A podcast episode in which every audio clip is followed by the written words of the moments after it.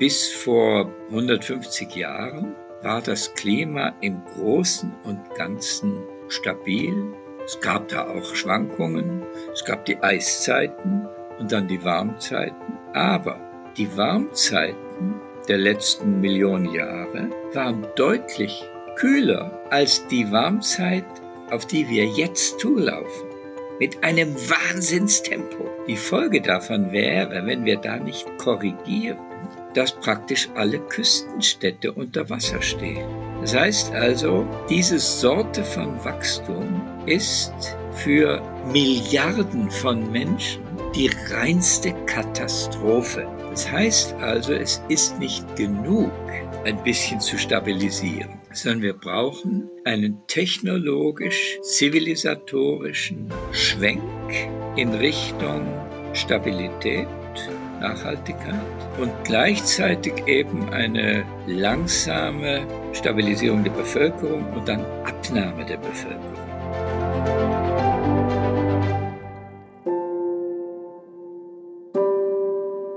Herzlich willkommen bei Let's Talk Change.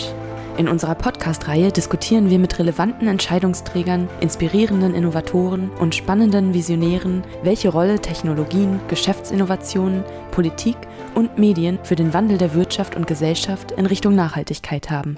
Mein Name ist David Wortmann. Treue Zuhörerinnen dieses Podcasts wissen, dass unser Fokus in der Regel nicht auf tagesaktuellen Themen liegt. Wir laden Gäste aus unterschiedlichsten Erfahrungshintergründen, um die eher grundlegenden Fragen zu beleuchten, wie wir den Weg Richtung ökologischer Nachhaltigkeit und einem Leben und Wirtschaften innerhalb der natürlichen planetarischen Grenzen beschleunigen können. Angesichts der aktuellen und auch gravierenden Lage durch den Angriffskrieg Russlands auf unsere europäischen Nachbarn ist es natürlich schwer, nicht auf das Thema eingehen zu können. Das möchte ich auch gar nicht tagesaktuell, dafür haben wir all die anderen Medien, werde aber dazu sicherlich bald mal jemanden einladen, um gerade über die geostrategischen Perspektiven und Aspekte für die Nachhaltigkeitsagenda sprechen. Diese Episode ist mit Ernst Ulrich von Weizsäcker. Ernst Ulrich ist ein sehr breit gebildeter Naturwissenschaftler. Er ist Gründungspräsident des Wuppertal-Instituts, ehemaliger Vorsitzender des Umweltausschusses des Deutschen Bundestages und nebenan auch sehr, sehr aktiv, beispielsweise im Club of Rome. Wir haben unser Gespräch vor rund zwei Wochen aufgenommen. Da haben wir natürlich nicht über die jetzt aktuelle Situation von Krieg und Frieden gesprochen und welche Bedeutsamkeit das für die globale Nachhaltigkeitsagenda haben könnte. Aber vielleicht ist das Gespräch mit Ernst Ulrich von Weizsäcker gerade deswegen aktuell richtig und wichtig. Denn wir sind in so manche Tiefen eingestiegen und haben auch zeitlich wie geografisch den Bogen sehr, sehr weit aufgespannt. Obwohl ich Ernst Ulrich schon seit über 20 Jahren kenne, es ist immer wieder wohltun, mit ihm über diese globalen Perspektiven zu sprechen und auf uns Menschen als Spezies zu schauen. Und deswegen gelingt uns vielleicht auch gerade zu diesem aktuellen Zeitpunkt ein wenig der Schritt zurück, um mal den Blick darauf zu wenden, was wirklich wichtig ist. Zum Ende unseres Gesprächs werden wir aber auch dann nochmal sehr konkret und sehr anekdotisch und Ernst Ulrich hat dort einiges Interessantes nochmal zu erzählen zur Entstehungsgeschichte des deutschen Erneuerbare Energiengesetzes. So, ich wünsche euch jetzt ganz, ganz viel Spaß bei dieser Folge von Let's Talk Change und freue mich wie immer über Rückmeldungen und teilt doch gerne diesen Podcast, abonniert ihn, erzählt euren Freunden davon und ich hoffe, dass wir noch mehr Menschen erreichen können. Lieber Ernst Ulrich von Weizsäcker, ganz herzlich willkommen hier bei Let's Talk Change. Hallo. Hallo. Grüß dich. Viele kennen dich seit vielen, vielen Jahren. Du bist als Wissenschaftler tätig gewesen, ist ja die falsche Formulierung. Du bist es ja immer noch. Du bist auch politisch aktiv gewesen, unter anderem als Vorsitzender des Umweltausschusses im Deutschen Bundestag. Du kannst sozusagen mit all deiner reichen Erfahrung, die du hast, nicht nur eine wissenschaftliche, sondern auch eine politische Perspektive auf die große Fragestellung unserer Zeit werfen, nämlich die der Nachhaltigkeit. Und wie kommen wir in einen Lebensfluss, in einen Lebensrhythmus als Menschheit auch hin, indem wir nicht regelmäßig die planetarischen Grenzen sprengen. Wie erklärst du dir nach all diesen Jahren und mit so viel Austausch ja auch mit den großen Wissenschaftlern in der Welt, dass es uns Menschen doch immer noch sehr schwer fällt anzuerkennen, dass wir außerhalb unserer Nachhaltigkeitsziele leben und wir es eigentlich immer noch nicht geschafft haben, die Kurve zu kratzen, um das mal salopp zu formulieren? Ja, also man stelle sich eine Petrischale vor. Und darauf wachsen auf dem sogenannten Rasen irgendwelche Bakterien. Und deren biologisches Ziel ist die Vermehrung. Aber irgendwann ist die Petrischale voll. Und dann fängt es an, jetzt rede ich in menschlicher Sprache, nach Nachhaltigkeit zu rufen. Aber die gesamte Biologie dieser Bakterien ist auf Wachstum getrimmt. Und wenn es eng wird, erst recht, dann will man die restlichen Flecken, die vielleicht noch übrig sind, auch alle ganz schnell besiedeln, bis die Petrischale eigentlich nicht mehr lebensfähig ist. Und die Menschheit rennt in genau dieses Loch. Wir haben unglaublich viel Nachhaltigkeitsrhetorik. Also im Moment ist in der Reklamewelt das Wort Nachhaltigkeit eines der liebsten Worte.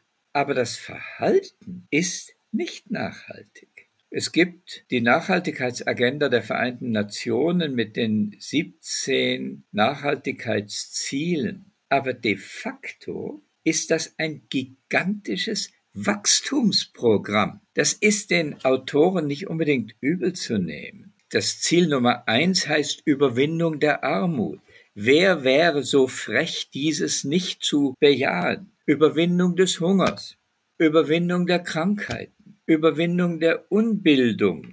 Jeder wird sagen, ja, selbstverständlich. Aber jetzt multipliziert das mal mit acht Milliarden Menschen dann ist die biologische, ökologische Vorratshaltung der Welt kaputt. Das nennt man Nachhaltigkeitsagenda. Eine freche Lüge, aber wahnsinnig populär. Ich fürchte, dass ich gerade auf eine etwas schwierige Fragestellung zusteuere, denn du hast ja wirklich den Kern gerade beschrieben, dass wir als Spezie so im Wachstum ja auch nach wie vor begriffen sind. Und es wird, glaube ich, auch zu wenig diskutiert vor diesem Hintergrund. Wir sind diese 8 Milliarden, wir steuern auf die 10 und 11 Milliarden hinzu. Müssen wir uns denn hier die Frage stellen, ob wir nicht zu zahlreich werden? Und wenn ja, und jetzt fällt es mir schwer, diese Frage zu stellen, was ist dagegen zu tun? Ja, also zunächst mal, ich komme jetzt von einer völlig anderen Seite. Es gibt in allen Industrieländern die große Rentendiskussion. Da wird gesagt, tja, wir brauchen unbedingt wieder viel mehr Kinder. Wer soll denn sonst die Renten bezahlen? Ja? Das heißt also selbst in denjenigen Ländern, die es geschafft haben, ihre Bevölkerung zu stabilisieren, kommt jetzt das Geschrei der Rentenpolitiker, wir brauchen dringend wieder mehr Kinder. So funktioniert unsere Politik, unser Gemeinwesen. Immer ist, sobald ein Problem auftaucht, die Antwort, mehr Wachstum. Aber du bist ja von Hause aus Biologe, du hast auch Chemie und Physik studiert und dort ja auch wissenschaftlich viel in den Naturwissenschaften gearbeitet. Könnten wir uns jetzt vielleicht einfach bequem zurücklehnen und sagen, das Problem wird sich schon selbst in irgendeiner Art und Weise auch lösen. Ja, wir werden wachsen, wir werden möglicherweise auf große strukturelle Verwerfungen hinzusteuern, auch als Menschheit. Aber wenn man jetzt diese These der Gaia mal betrachtet, auf die du vielleicht kurz mal eingehen könntest, ist, ist es vielleicht so etwas wie ein selbstregulierender Mechanismus und die Welt wird sich so oder so wieder in Balance steuern. Das kann man füglich annehmen, dass das passiert. Aber wenn wir das nicht auf vernünftige Weise steuern, wird das ein makabrer, grausamer Anpassungsprozess. Also die eigentliche Aufgabe besteht darin, die Richtigkeit des Wachstums gegen die Falschheit des Wachstums auszuspielen. Das wäre dann eine echte Nachhaltigkeitspolitik. Und das heißt zum Beispiel auch, dass man in allen Ländern der Welt und keineswegs nur in äh, China, ja Westeuropa, ja überhaupt insgesamt Europa, die Bevölkerungsdynamik abzustoppen. Also wirkliche Stabilisierung, womöglich sogar Rück Rückgang der Gesamtbevölkerung. Also nicht nur in diesen Ländern, sondern auch in Afrika, in den Philippinen, in, weiß nicht was, Uruguay oder so. Also insbesondere in Afrika, wo man in einigen Ländern typischerweise immer noch sechs Kinder hat. Man muss dafür sorgen, dass die Denke, die zu diesem Zustand bei uns geführt hat, und heute in Afrika führt, so umgepolt wird, dass eine Stabilisierung zustande kommt. Zum Beispiel, das hat bei uns schon mit Bismarck angefangen, ein verlässliches Rentensystem, so dass die alte Logik, damit wir im Alter einigermaßen gut leben können, brauchen wir viele Kinder, denn die sorgen dann für uns. Das ist die heutige Situation in Afrika. Und es gibt praktisch kein afrikanisches Land, das eine vernünftige Altersversorgung hat. Also sollte der Norden den afrikanischen Ländern helfen, so etwas wie das Bismarckische Alterssystem einzurichten und zu finanzieren.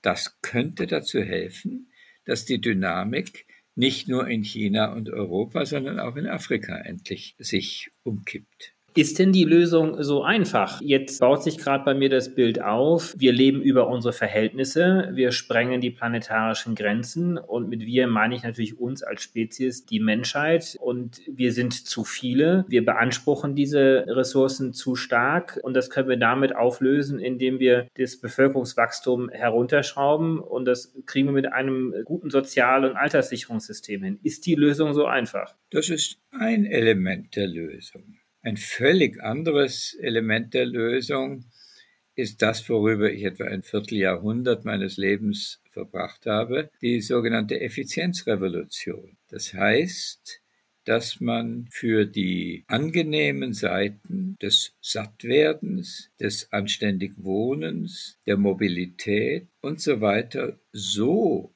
umstrukturiert, dass dabei der Umfang der Energie, der Mineralien, der Flächen nicht weiter vermehrt werden muss, sondern sogar zurückgeht.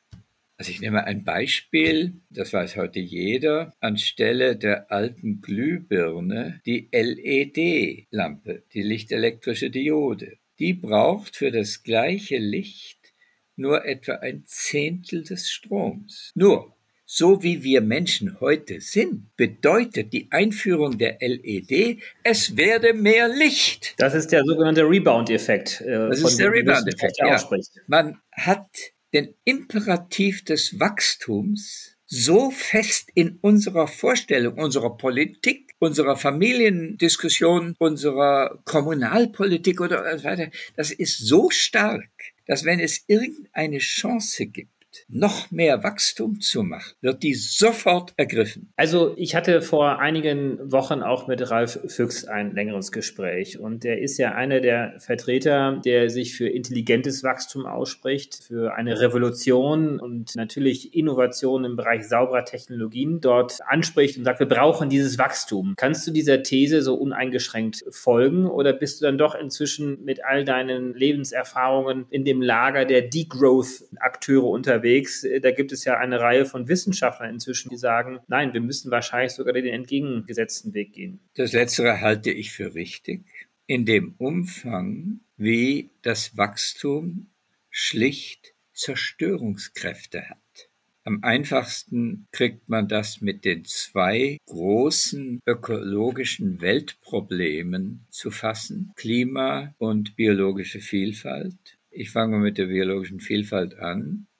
Es ist ausgerechnet worden, dass das Gewicht der Wirbeltiere, der auf dem Lande laufenden Wirbeltiere, aufgeteilt ist in drei Kategorien. Wir Menschen, die von uns gehaltenen Haustiere, genau genommen Schlachttiere, und die Wildtiere.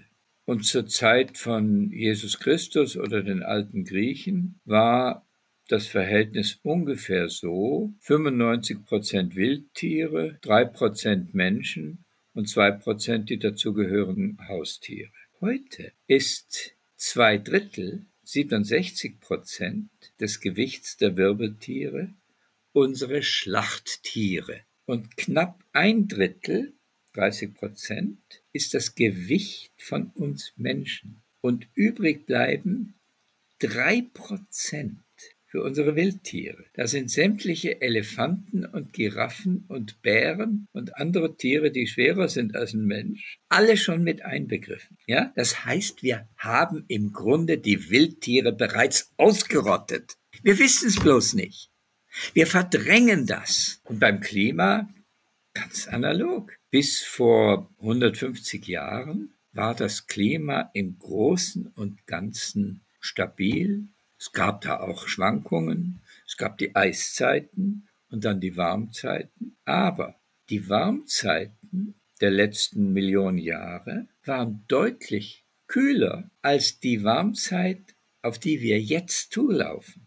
Mit einem Wahnsinnstempo. Die Folge davon wäre, wenn wir da nicht korrigieren, dass praktisch alle Küstenstädte unter Wasser stehen. Das heißt also, diese Sorte von Wachstum ist für Milliarden von Menschen und erst recht für sämtliche Wildtiere die reinste Katastrophe. Die Fridays for Future Mädchen und Jungen, die wissen das ganz genau und gehen dafür auf die Straße, dass das jeder merkt. Das heißt also, es ist nicht genug, ein bisschen zu stabilisieren, sondern wir brauchen einen technologisch zivilisatorischen Schwenk in Richtung Stabilität Nachhaltigkeit und gleichzeitig eben eine langsame Stabilisierung der Bevölkerung und dann Abnahme der Bevölkerung. Du hast ja eigentlich im Kern beschrieben, wie radikal wir uns ändern müssen. Ich hatte vor drei Tagen mit Luisa Neubauer ein Gespräch gehabt und du hast ja darauf hingewiesen, dass Fridays for Future mit großer Berechtigung eben auf diese Radikalität ja hinweist. Ich habe in diesem Gespräch auf die Behäbigkeit des politischen Systems hingewiesen und auf rein praktische Dinge, wie natürlich kann ein heutiger Klimaschutz- und Wirtschaftsminister nicht innerhalb von zwei, drei Wochen alles ändern. Er muss sich die Leute erstmal einstellen. Es müssen erstmal die Zuständigkeiten der Staatssekretäre geklärt werden. Also hier sind ja verschiedene Systeme, die aufeinander krachen. Also einmal das Umweltsystem, auf das Luisa Neubauer und ihre Kolleginnen und Kollegen ja hinweisen, welches sich radikal ändert. Auf der anderen Seite eben das politische, gesellschaftliche System, was viel zu langsam ist. Jetzt bist du ja auch Bundestagsabgeordneter gewesen. Welche Antwort gibst du denn dieser Generation, die ja zu Recht sehr, sehr ungeduldig auf schnelle Veränderungen pochen, aber auf der anderen Seite das politische System,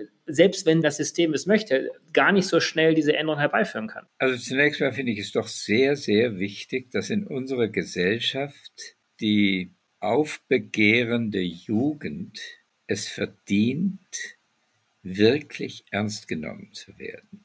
Ich habe das eine oder andere Mal mit Luisa Neubauer Kontakt gehabt. Ich habe sie noch nie persönlich getroffen, aber immer wieder bei irgendwelchen Zooms oder sowas. Und die Greta Thunberg habe ich sogar persönlich getroffen und bin einfach begeistert, dass es die gibt und stütze die, wo ich kann. Ich bin jetzt gerade auch dabei, ein neues Buch zu machen, wo deutlich wird, dass die eigentliche Fortschrittsvertretung bei den Fridays for Futures liegt und nicht bei den besserwisserischen Molekularbiologen oder Ökonomen, Aktionären und was es so alles von Machtinteressen gibt, ganz zu schweigen von hirnrissigen Politikerinnen und Politikern, die die alte Wachstumsmusik blindlings weitermachen. Die gehören eigentlich ins Vorgestern. Naja, also da müssen wir eben sehen, dass wir diese neue Zivilisation so einrichten, dass dabei das Zufriedensein, das Happy sein, wie man heute sagt, nicht geopfert wird, sondern so umgelenkt wird, dass man es für künftige Generationen noch rechtfertigen kann. Aber die Frage, die auch in dem Gespräch zwischen Luisa und mir im Raum stand, war ja, wie kriegen wir das abgebildet, dass das politische System schnell genug agiert. Deswegen vielleicht auch die Frage an dich, der du das System ja auch kennst. Brauchen wir vielleicht auch eine Veränderung des politischen Systems? Sind unsere zivilisatorischen Instrumente, die wir haben, überhaupt geeignet? Also wie wir uns als Gesellschaft organisieren aktuell, auf diese radikalen Probleme Antworten zu finden? Ich halte es für machbar. Es ist nur sehr schwierig. In dem Himalaya-Land Bhutan hatte man vor zehn Jahren eine Regierung, die genau dieses wollte.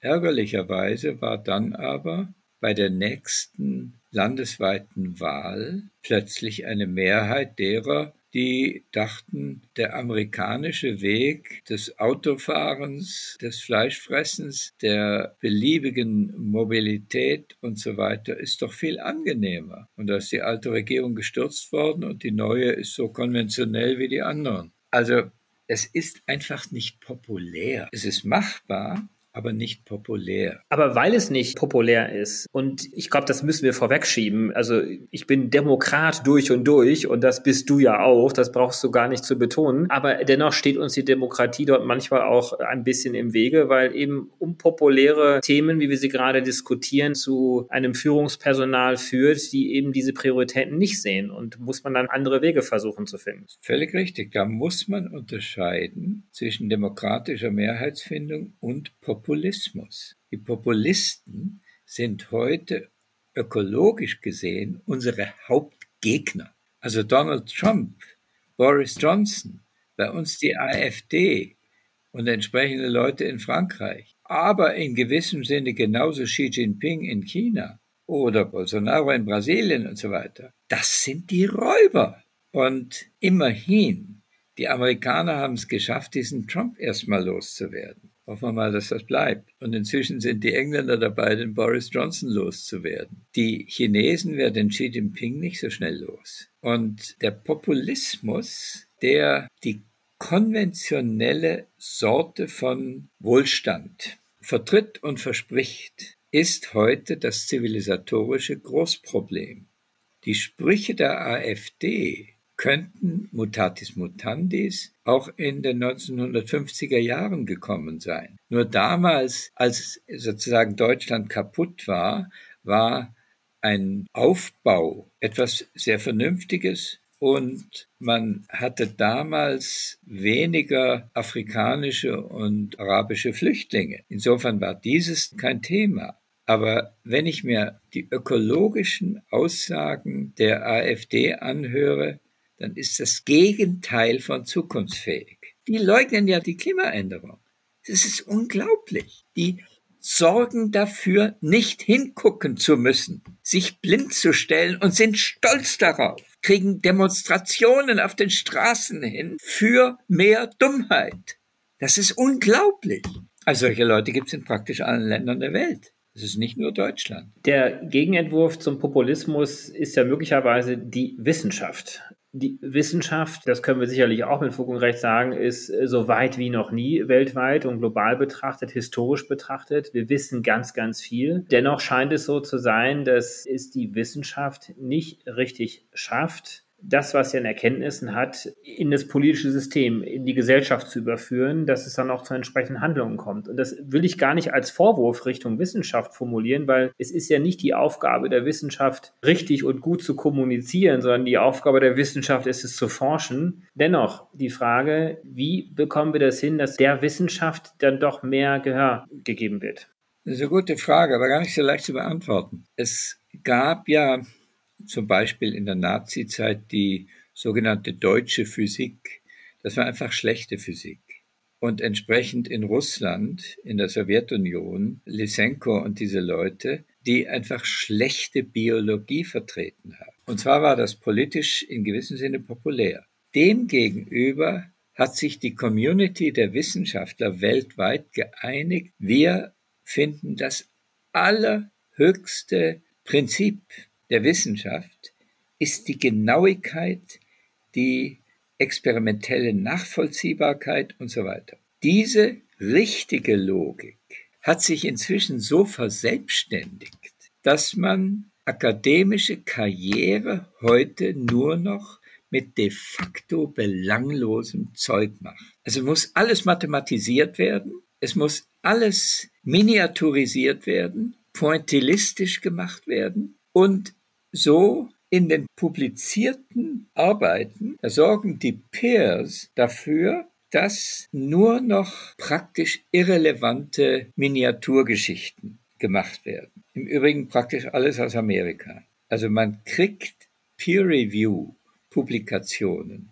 Erstens nur auf Englisch und zweitens praktisch nur in Zeitschriften, die ihren Ursprung in Amerika haben und die auch noch dafür richtig viel Geld nehmen, dass sie publizieren und das kann sich auch nicht jeder Lehrstuhl leisten. Auch das, ja. Sodass also mehr und mehr weltweit, also auch in Korea, nicht nur in Deutschland oder sonst wo, diejenigen, die Wissenschaft repräsentieren, die zwar methodisch ganz ungeheuer präzise sind, aber die Dinge, von denen wir jetzt gerade gesprochen haben, außen vor lassen. Und diese Peers werden extrem misstrauisch, wenn jemand so etwas wie politische Relevanz in seine Arbeit reinschreibt. Das kommt nicht ins Peer Review Journal. Das heißt also, die Wissenschaft hat sich selber kastriert gegenüber den von dir gestellten Fragen und auch von mir gestellten Fragen. Damit geht ja auch der interdisziplinäre Blick verloren, der absolut notwendig ist für diese sehr komplexen Fragestellungen, die wir haben. Wenn du das jetzt so beschreibst, kommt denn dann anderen Akteursgruppen damit eine größere Verantwortung zu? Vielleicht sogar der Wirtschaft, also vielleicht sogar verantwortliche Akteure, die sagen, wir produzieren saubere Technologien, wir haben das verstanden, dass unsere Wirtschaftsweise, wenn wir sie so einseitig machen wie der Vergangenheit, dann hier zu Problemen führt und dass dann Akteure, jetzt ist Elon Musk vielleicht nicht das richtige Beispiel an dieser Stelle, aber dennoch ist das ein Unternehmer, der mit ganz viel Esprit die Elektromobilität vorangebracht hat, also eines der wichtigen Technologien möglicherweise. Sind das denn diese Art von Akteure, die diesen Change hinbekommen, weil das vielleicht Begeisterung auslöst, weil es Skalierung auslöst, weil das möglicherweise Finanzströme auch umlenkt? Richtig.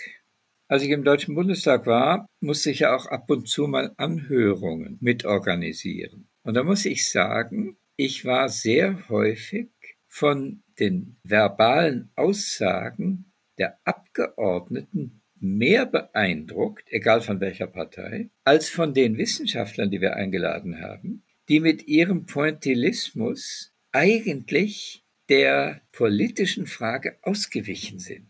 Das ist denen auch nicht persönlich übel zu nehmen. Wie wären die in ihrer Community dagestanden, wenn sie plötzlich was Politisches gesagt hätten? Also man darf das denen nicht einfach übel nehmen. Aber es ist ein Teil der Diagnose. Wir müssen also eigentlich dafür sorgen, dass es innerhalb der Scientific Community, sage ich ja immer Englisch, eine Bewegung gibt in Richtung von höchst anspruchsvollen Peer-Review-Publikationen und Zeitschriften, die sich aber in die Dimension eines Elon Musk hineinwagen und sich nicht hinter mathematischen Stellen hinterm Komma verstecken. Das ist aber nicht ganz leicht, denn es gibt natürlich Lehrstühle für Molekularbiologie jede Menge, aber für so etwas wie das Verschwinden der Wirbeltiere, da gibt's doch keine Lehrstühle, bitteschön. Ja? Das heißt, die Wissenschaft muss dafür sorgen, dass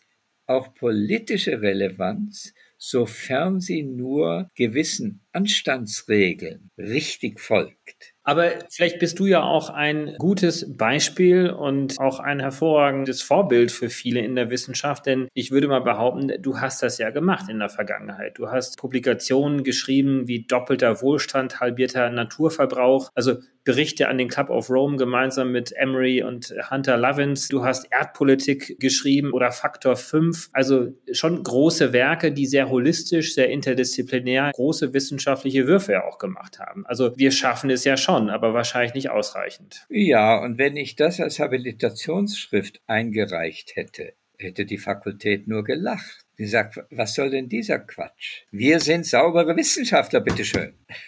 Also, da wäre so etwas wie Erdpolitik zum Gelächter geworden. Das breite Publikum denkt da anders. Also ich will jetzt auch nicht den Stab brechen über die Fakultäten. Die haben ja ihre Gesetze und müssen wahnsinnig aufpassen, dass sie nicht beschimpft werden von den Saubermännern der Wissenschaft, weil sie sich auf die politischen Fragen eingelassen haben. Und man muss ehrlich zugeben, zur Zeit der Nazis und des Stalinismus waren diejenigen Wissenschaftler, die sich positiv auf die Politik eingelassen haben, die schlechten Wissenschaftler. Das habe ich ja vorhin gesagt. Also man muss wahnsinnig aufpassen, dass das, was ich soeben Anstand genannt habe, ein hohes Ziel ist, welches auch, was nicht nur die Ablehnung von falscher Mathematik sondern auch die Ablehnung von Populismus enthält. Das setzt aber auch sehr viel Haltung voraus, einen moralischen Kompass, eine Menschenschulung, die Institutionen, die da in der Vergangenheit dafür verantwortlich waren, wie beispielsweise die Kirchen, du bist dort ja auch sehr engagiert in der evangelischen Kirche, haben dennoch heute nicht mehr so diesen großen Stellenwert. Also woher kann denn diese Haltung kommen? Woher kann dieser moralische Kompass kommen, dass alle Akteure, egal ob es jetzt in der Wissenschaft, in der Politik, in der Wirtschaft, es genügend Mut, Courage gibt, vielleicht auch menschengemachte Systeme zu hinterfragen, damit wir zu den richtigen Antworten kommen? Also es gibt ja sowas wie den gesunden Menschenverstand. Und der ist relativ nahe an dem, was ich vorhin Anstand genannt habe. Und deswegen bin ich relativ optimistisch, dass wenn eine Gruppe von Wissenschaftlerinnen und Wissenschaftlern den Mut hat, die Weltfremdheit von pointillistischer Wissenschaft zu verlassen und stattdessen die eigene Denkkraft unter Beibehaltung des Anstandes auf die politisch relevanten Dinge zu richten, dass das dann auch populäre Mehrheiten bekommt. Dass Universitäten und Institute, die sich das antun, was für die konventionelle akademische Karriere gar nicht unbedingt gut ist, aber für die Menschheit gut ist, dass die gestützt werden. Da muss ich also zum Beispiel den damaligen Ministerpräsidenten Johannes Rau in Nordrhein-Westfalen hochloben. Der hat in seiner Heimatstadt Wuppertal das Wuppertal-Institut mitgefördert, von dem er wusste, dass es in den Fragen Klima, Umwelt, Energie lauter Sachen gibt, die an den klassischen Universitäten in dieser Form nicht gepflegt werden. Es gab natürlich exzellente Klimawissenschaftler auch in Deutschland, aber ihm kam es auf die klimapolitische Note an. Und die war an den Universitäten praktisch nicht vorhanden. Und dann dieses zu verknüpfen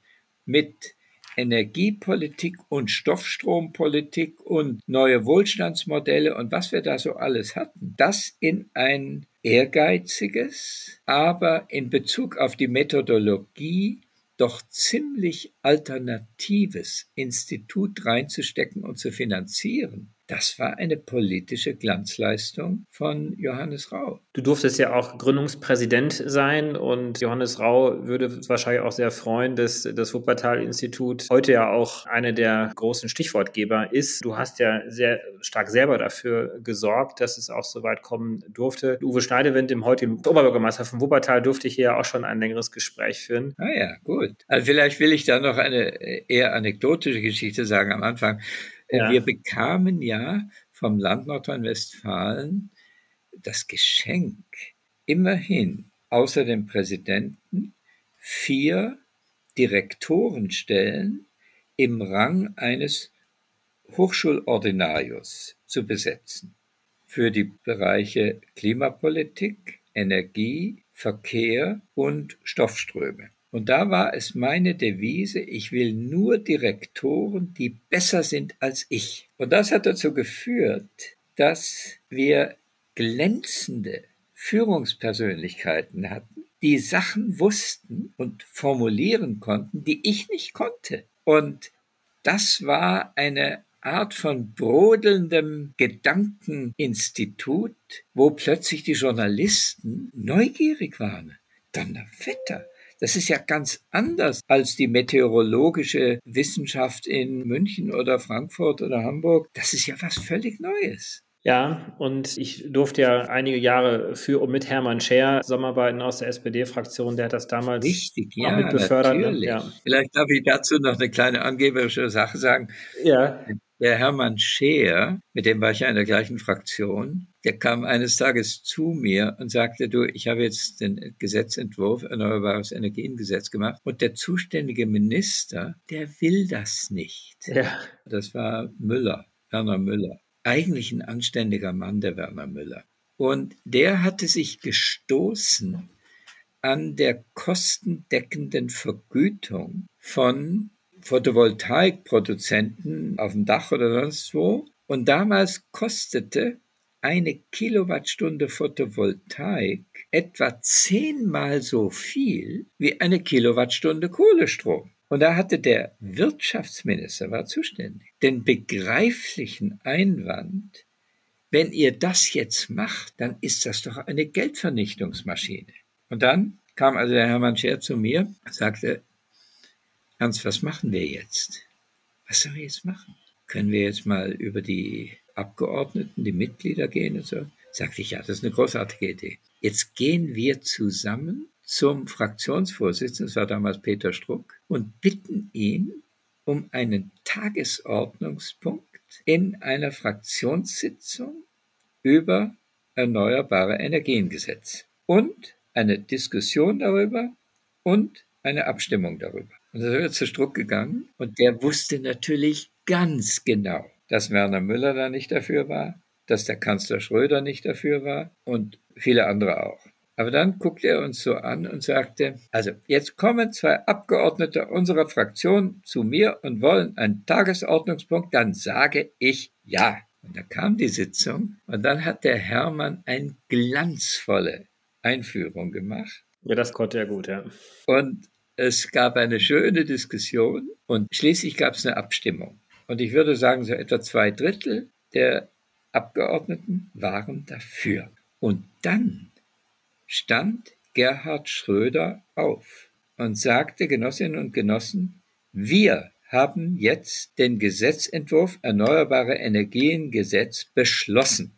Das ist jetzt die Stellungnahme der SPD-Fraktion. Das muss man dem Schröder lassen. Der ist ja in den Kreisen, die Hermann Scheer und ich und andere vertreten haben, nicht sonderlich beliebt. Aber er war ein glänzender Kanzler und ein anständiger Mann. Also er wusste schon, wenn sich die Stimmung drehte, und das habt ihr ja geschafft in der damaligen SPD-Fraktionssitzung, auch mit dieser tollen Einführung und großartigen Reden, die ja nicht nur Hermann, du ja auch sehr gut führen konntest. Und er wusste dann schon, also Gerhard Schröder, wenn sich das Blatt dann auch dreht. Und deswegen blieb ihm keine andere Wahl. Aber um vielleicht diese Anekdote dann noch zu ergänzen, denn der Einführungstarif für die Solarenergie waren ja 99 Pfennige gewesen. Das war ja noch zu D-Mark-Zeiten. Und die 99 Pfennig kamen deswegen zustande, weil es halt psychologisch überhaupt nicht denkbar war, über eine D-Mark zu gehen. Und deswegen haben wir uns damals in den Büros dann gedacht, was kostet denn ein Liter Milch? Und der Liter Milch hatte irgendwie 99 Pfennig gekostet. Und das haben wir einfach zugrunde genommen. Das war natürlich eine unglaubliche Daumenrechnung gewesen, aber so sind die 99 Pfennig zustande gekommen. Ich meine, du weißt vermutlich von Hermann, dass ich mit ihm schon Jahrzehnte vorher befreundet war. Ja. Als, als er im Bundesvorstand der Jusos war und ich war noch Doktorand in Freiburg, aber ich war immerhin Juso-Vorsitzender von der SPD Freiburg. da habe ich ihn kennengelernt und dachte, Donnerwetter, mit dem kann man was reden. Das war damals noch Friedenspolitik, hatte noch nichts mit Solarenergie zu tun. Das stimmt und das vergessen heute viele auch, dass so wichtig das ist, dass Klimaschutz wirklich im Vordergrund steht und das ist ja auch die zentrale Fragestellung. Dennoch war der Treiber der erneuerbaren Energien in früheren Jahren sehr stark durch Ressourcenabsicherung, durch Demokratisierung des Energiesystems, globale Friedensfragen, Ressourcenknappheit und all diese Fragestellungen ja auch sehr stark dominiert und Klima war eines der Themen, aber nicht notwendigerweise auch das Hauptthema immer gewesen. Ja, richtig. Lieber Ernst, ganz, ganz herzlichen Dank für dieses tolle Gespräch und und dass wir jetzt so in dieses Anekdotische am Ende gekommen sind, war nicht geplant. Aber ich glaube, genau das macht ja auch den Reiz von solchen Gesprächen aus. Und das ist ja, glaube ich, für viele auch nett nachzuvollziehen, wie Politik auch rein praktisch entstehen kann. Ich bedanke mich ganz, ganz herzlich für dieses Gespräch ja, und hoffe, dass wir uns vielleicht auch bald einmal wieder real sehen. Denn Corona und die geografische Entfernung. Ich glaube, du bist in Freiburg. In der Nähe von Freiburg. Ich bin jetzt Honorarprofessor an der Uni in Freiburg, halte da auf Englisch Vorlesungen. aber bin an sich auch ein freier Mann. Ganz, ganz herzlichen Dank dir und dann sehen wir uns hoffentlich auch bald mal wieder. Dankeschön. Würde mich freuen. Alles Gute dir. Herzlichen Dank fürs Einschalten. Wir hoffen, dass Sie beim nächsten Mal bei Let's Talk Change wieder dabei sind. Dieser Podcast wird realisiert durch DWR ECO, einer internationalen Cleantech-Beratung für Kommunikation, Politikberatung und Geschäftsstrategien.